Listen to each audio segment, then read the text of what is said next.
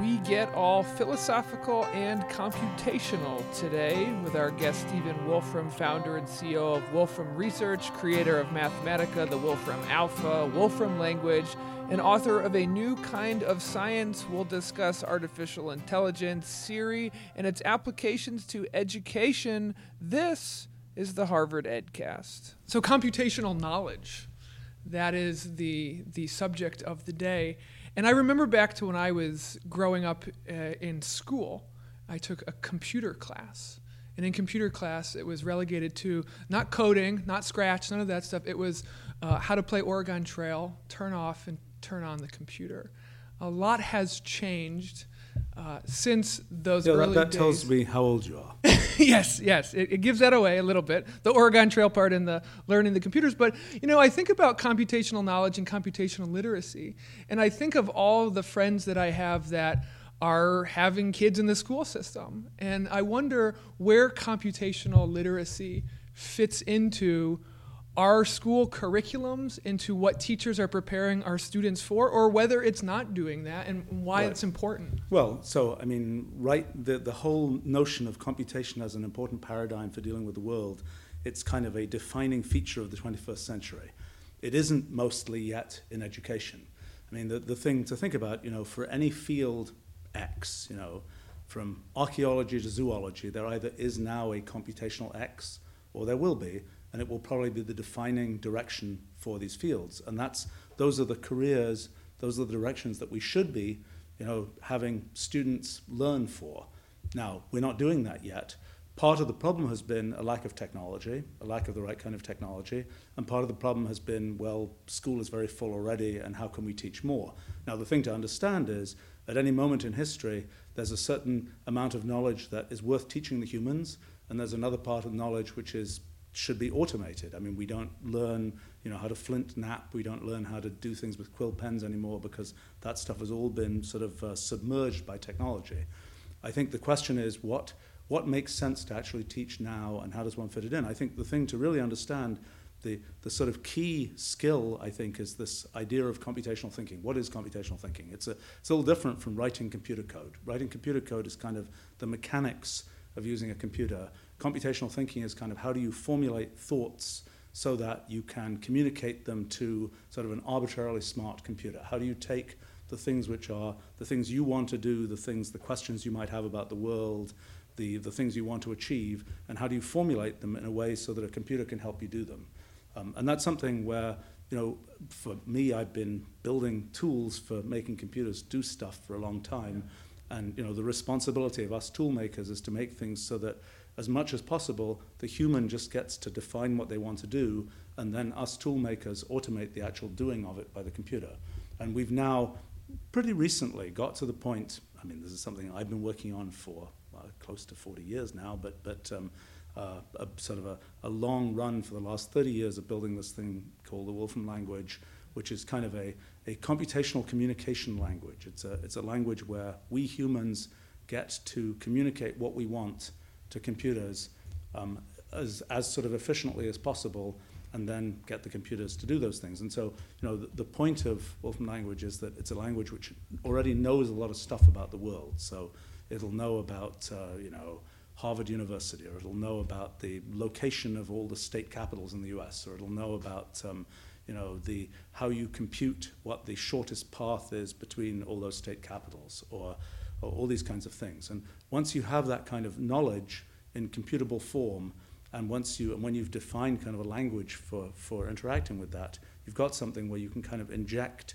computational thinking into pretty much any area. So, you know, my, my theory of it is that you know computational thinking is should be something that you routinely use as part of any subject you study much as you know you, you write essays about lots of different kinds of things there's a there's a kind of thing I like to call computational essays which is kind of a a, uh, a thing where it's sort of a mixture of of the human defines the narrative but part of that narrative is kind of a dialogue with the machine that's allowing one to kind of leverage what the machine can do to kind of uh, provide sort of a much higher level of content than a person can can provide. So you know that that's sort of an example of, of so I, I think it's something which which should be part of every subject that's taught, not something which has been, I mean, I don't know the, the dynamics of actual education. Probably there will end up being some kind of computation piece that is sort of the, um, the get started on computation thing. I mean, for example, in the case of mathematics, one of the big failures of mathematical education is that, you know, you ask kids, at least in my anecdotal observation, you kids, you know, they study math, and you say, did you use the math you learnt for anything else? They look at you, they say, no, no, of course not. I just did that in a math class. Um, and that's what we don't want to have happen with computational thinking. And I think that that's probably what's interesting about people are very comfortable in that relationship between the machine and the individual and asking. I'm sure people listening to this podcast have asked Siri questions, have uh, used the Google Translate component of uh, Google search algorithms. But in a school setting, the relationship between a student and a teacher and a machine from a computational thinking perspective probably hasn't jumped in there yet, and a lot of people complain that the education world is a little bit further behind. But how do you see that cozying up? I know you talked about certain technologies uh, that need to be infused in schools, but perhaps is it is it down to the pedagogy and the teaching? Right. So when you ask Siri a question, that's going to our technology to get it yeah, answered. Yeah, Wolfram so Alpha, yeah. The, so and you know, Wolfram Alpha is, is the thing that is sort of routinely used by by kids in school to do you know, well, first, first it was math homework, chemistry homework, things like that. Um, occasionally, they also use it to actually ask questions about the world, um, which plenty of other people do too. But, but um, uh, so, you know, the question, what is, what is new in these recent years is the fact that with Wolfram Language, you know, we built this kind of stack of automation of computation that's to the point where basically the same tools can be used by the fanciest research and development folk around the world and by kids. I mean, this has happened in a bunch of other areas. It's democratic. It's, yes, right. I mean, you know, it happened in video editing. You know, the, the $100 million movie gets edited by the same tools that random kids will use. Final Cut, yeah. Right. And, um, you know, and that's now happened for, for computation and computational knowledge. And so then now the, the question is, okay, so given that this is now possible, given that this tool now exists, um, what – what can actually be done in the kind of educational establishment to, to inject this. I think the thing that I've noticed that's really interesting is, you know, we see people using Wolfram language and using our technology in schools, and you might think, oh, it'll always be the math and science teachers. It's not. There are plenty of English teachers and history teachers and things like that who uh, see this, and it's not like the coding they were used to. It's not really, it's, you know, coding is a pretty low level activity. It's, it's something where you're really pandering to the details of how the machine works. Um, it's something where, in many ways, one of the things that I actually have been afraid of is that the emphasis on sort of coding education will be such that the main thing kids will take away from it is the same main thing that they take away from math education, which is math is hard and kind of boring. I mean, not every kid takes that away, but that's the, that's the predominant thing. And I think that sort of straight, you know, let's go down to the level of the details of the machine coding has the risk of doing the same thing. What's great about kind of what we can now do and sort of the automation of computation and computational knowledge is that okay so pick an area i don't know you can pick, pick a pick a domain and we'll talk about pick something a kid might care about and we'll talk about how it gets to be computational. Right now pick anything. Yeah okay a kid might care about justin bieber. Okay so here so you can go you can go to wolfram language or wolfram alpha and you can say show me all the um, uh, all the songs that Justin Bieber has uh, has made, and you can immediately you can make a timeline of all Justin Bieber's songs, and you can figure out okay he was really active at the beginning and then then lost interest. Maybe you can get the lyrics to some of these songs. You can make a word cloud of them. You can decide that the most important word for Justin Bieber is is now or something or wh- whatever it is. Um, you know that would be a uh, uh, you might be able to. You probably can't right now get data on the actual musical forms from them, but if you could you could, uh, you know, you take take some some song, you can do a bunch of audio processing, these kinds of things. I mean, that's the that's the kind of thing where where you can, or, or you could take. Um, uh, probably, probably we have data on Justin Bieber concerts, and you could probably figure out, you know, did Justin Bieber actually follow the shortest path around the cities that he was visiting for his concert tour, or did somebody goof it up? Interesting. And, uh, you know, you talk about people using Wolfram language and Wolf, Wolfram Alpha as for more math and science things. I watched your t- 2010 TED talk, and it's oh, what's the GDP of this country divided by the revenue of Microsoft? It, it, that's where it goes. What I found as someone who has uh, recently, you know, been curious with AI or just interacting with machines is the number of times you'll be at a party and someone jokingly will go, Siri, what's the meaning of life? And all of a sudden, philosophy and theology and these sort of matters of humanities, questions of love, uh, truth, beauty, goodness, faith, all of a sudden are being checked in with machines. Yeah, yeah, right. Well, you know, I think one of the things that is exciting about kind of the modern development of AI is, you know, AI is our first real example of alien intelligence. So we're building something which is kind of, uh, you know, which has intelligence somewhat similar to our own in many ways. Can talk about. Uh, uh, there's lots lots to say about that. But the thing that's interesting about it is it's it's intelligence that is not is is distinct in many ways from our sort of historical and biological development, and it's something where it does what it does. We don't necessarily understand the details of what's going on inside, um, and uh, uh, it's it's something where you know, I think in the in the sort of the assumptions about what computers can do, what computers can can uh, can be used for, will change somewhat. I think the the main the main thing that I think we'll see coming is that the set of things that are possible for us to have happen in the world will dramatically increase, and the main issue will be so we can do all these things. Now, what do we want to do? And you know, the one thing you talk about, you know, you can talk about sort of automating stuff. There are all these jobs. They'll all get lots of jobs will get automated. There are lots of jobs where computers will do them better than humans. The question is, what can you not automate? And there's sort of almost by definition a thing you can't automate, which is the well, what do you actually want to do? In other words, what are the goals that you're trying to achieve? Given given a set of goals, you may do a good job. You know, us tool builders together with our AIs and so on um, will you know, are trying to do a good job getting to the point where, given the goal, we can, as efficiently as possible, get towards that goal. The question then is, so what should the goal be? And you know, one of the things I've found interesting, one of the issues right now is, you know, with computation, we have a very powerful source of uh, sort of a, there's this ocean of computation that's a sort of that's capable of doing so many things. The question now is, how do we tell that ocean of computation what to do, what we actually want? And so in my life as a language designer, you know, I see my role as being sort of bridging the what do humans want with what can we get computation to do. And so, you know, right now one of the issues is, you know, we've got AIs, they're getting more powerful, they're going to, we're going to, lots of systems in the world, we're going to say, hey, AIs, you're better at running these than humans. One of the questions is, how do you describe to the AIs what globally we want humans, what do we want these AIs to have as their goals? And so one of the things I've been interested in is how do we extend sort of the idea of a precise language like Wolfram language um, to cover the kinds of things that might be in sort of a constitution for how we want the world to actually work when the world is being effectively run by AIs. So it's a constitution for AI. Yes, yes. So I mean, and, and that's something where you know one of the things that's a sort of popular, and you ask about, you know, where does computation come in? You know, if you're going to be a lawyer of the future, you better know how to write some kind of code because a lot of contracts are going to be written in code, not in English. I mean, English is a very inefficient way. You know, legal contracts and legalese are kind of a way of of describing what you want to have happen in the world. They're a rather crummy way to do that.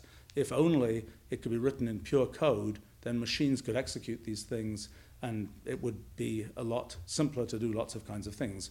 And I think that the, uh, you know, when you're telling an AI what you want it to do, telling it in rather imprecise English is not really going to cut it.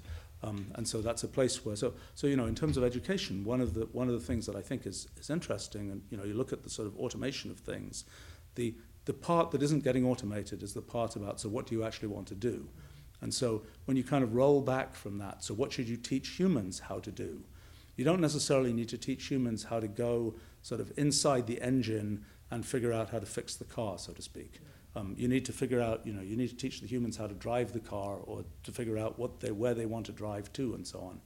And I think the um, uh, sort of the analogy there is sort of teaching computational thinking is teaching about how do you take what you want and formulate it in such a way that you can have a sufficiently smart, a sufficiently capable computer, AI, whatever, do it. And, and what you find is that as you start thinking about things in computational terms, it's a very, it really crispens the way that you think about things in general. Just as you know, back in the in ancient times, you know, when logic got invented, later on when math became popular, these were kind of structuring mechanisms for how one thinks about things. Computation is sort of a paradigm, is a structuring mechanism for how to think about things, and it's really powerful. And there are lots of things as as it becomes more common uh, in the world for people to be able to do good computational thinking. Uh, there'll be lots of kinds of things that can be figured out uh, and that people routinely can figure out um, that aren't possible today. So it's the goal setters and the strategists that don't have to worry about their jobs being automated. I think that's right. I think there's, there's, that's the, you know, what would be the definition of an automated goal? Yeah. I mean, you know, when we think about that at a sort of broader philosophical level, I mean, the, you know, the universe is doing computations. It's doing pretty sophisticated computations but those computations don't it doesn't do them with a goal or not a goal that we recognize. And the question i have is you talked about setting the constitution within wolfram language. What is the the fear amongst ai is that ai becomes more aware and therefore would want to crumple up the constitution throw the tea out into the harbor and do their own thing. It's hard to ask you to predict certain things but is that is that an issue that you foresee? Well i think the the you know the thing is, the universe is a great example of a computationally sophisticated thing, and it just does what it does. And that's the same thing with you know a computer system we build; it will just do what it does. And you know, if you set it up to have a particular goal, it will follow that goal.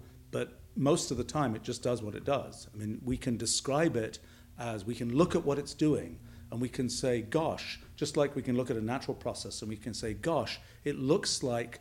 That thing is trying to achieve. You know, it looks like the hurricane is trying to do such and such a thing. But really, the, you know, we have an alternative description, which is just it's doing what it does based on the laws of physics. And it's the same thing with these computational processes. So, so we're going to have uh, the final minute. We, are going to have teachers uh, and students and parents and educators whose minds are already blown right now just having listened to you. What, what is it that they can do when they stop listening to this podcast and go into the school, into their schools tomorrow, into their classrooms, that can, as a tangible takeaway, uh, make their classroom more focused on computational literacy, computational thinking, regardless of the technology in the room? Right. Well, we're trying to make technology. I mean, you know, if you, uh, our Wolfram language thing, and we have a thing we're calling a computational thinking initiative, which is an attempt to sort of deliver that as broadly as possible, in particular the K through 12 world. Um, and you know, I wrote a little book called Elementary Introduction to Wolfram Language. Um, these are these are places to start. I mean, what I found is that about age 11 or 12, um, kids seem to be able to start you know, writing Wolfram language, um, and they get quite proficient. In fact, the scariest thing for me is running into 11 year olds who can speak Wolfram language, which is very hard for me to understand. Like they can speak computer language. What's a quick example of that? I don't know. I, I'm not very good at speaking it. You know, NestList, hash, wedge, uh, hash ampersand such okay, and such such yeah. and such thing. Okay. and, and, then we'll know, check with siri on that later. Yes right. It, it, it should it should understand it. That is that is the thing and that is the oh. language in which it is programmed. So, so siri is an it not a she. Okay go on it's uh, yeah right. It's it's uh, for now. It's um uh, no but i think i think concretely the thing that is really exciting right now is computational thinking. We've gotten the tools to the point where this can be broadly done and you know, for better or worse, it, you know, the tool set that I've built over the last 30 years for reasons that had nothing to do directly with education, had to do with supporting the world's sort of research and development community, happens to be the sort of unique thing that has gotten us to the point where it's possible for kids to have access to this kind of computational power. And you know, the, the, the thing now is uh, it seems to really work. I mean, it seems to be the case that kids can learn this stuff.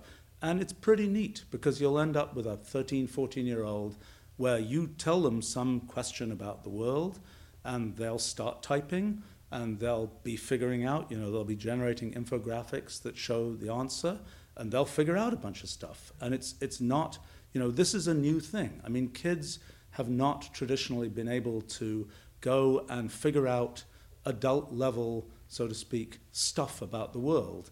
And this is something that is now possible.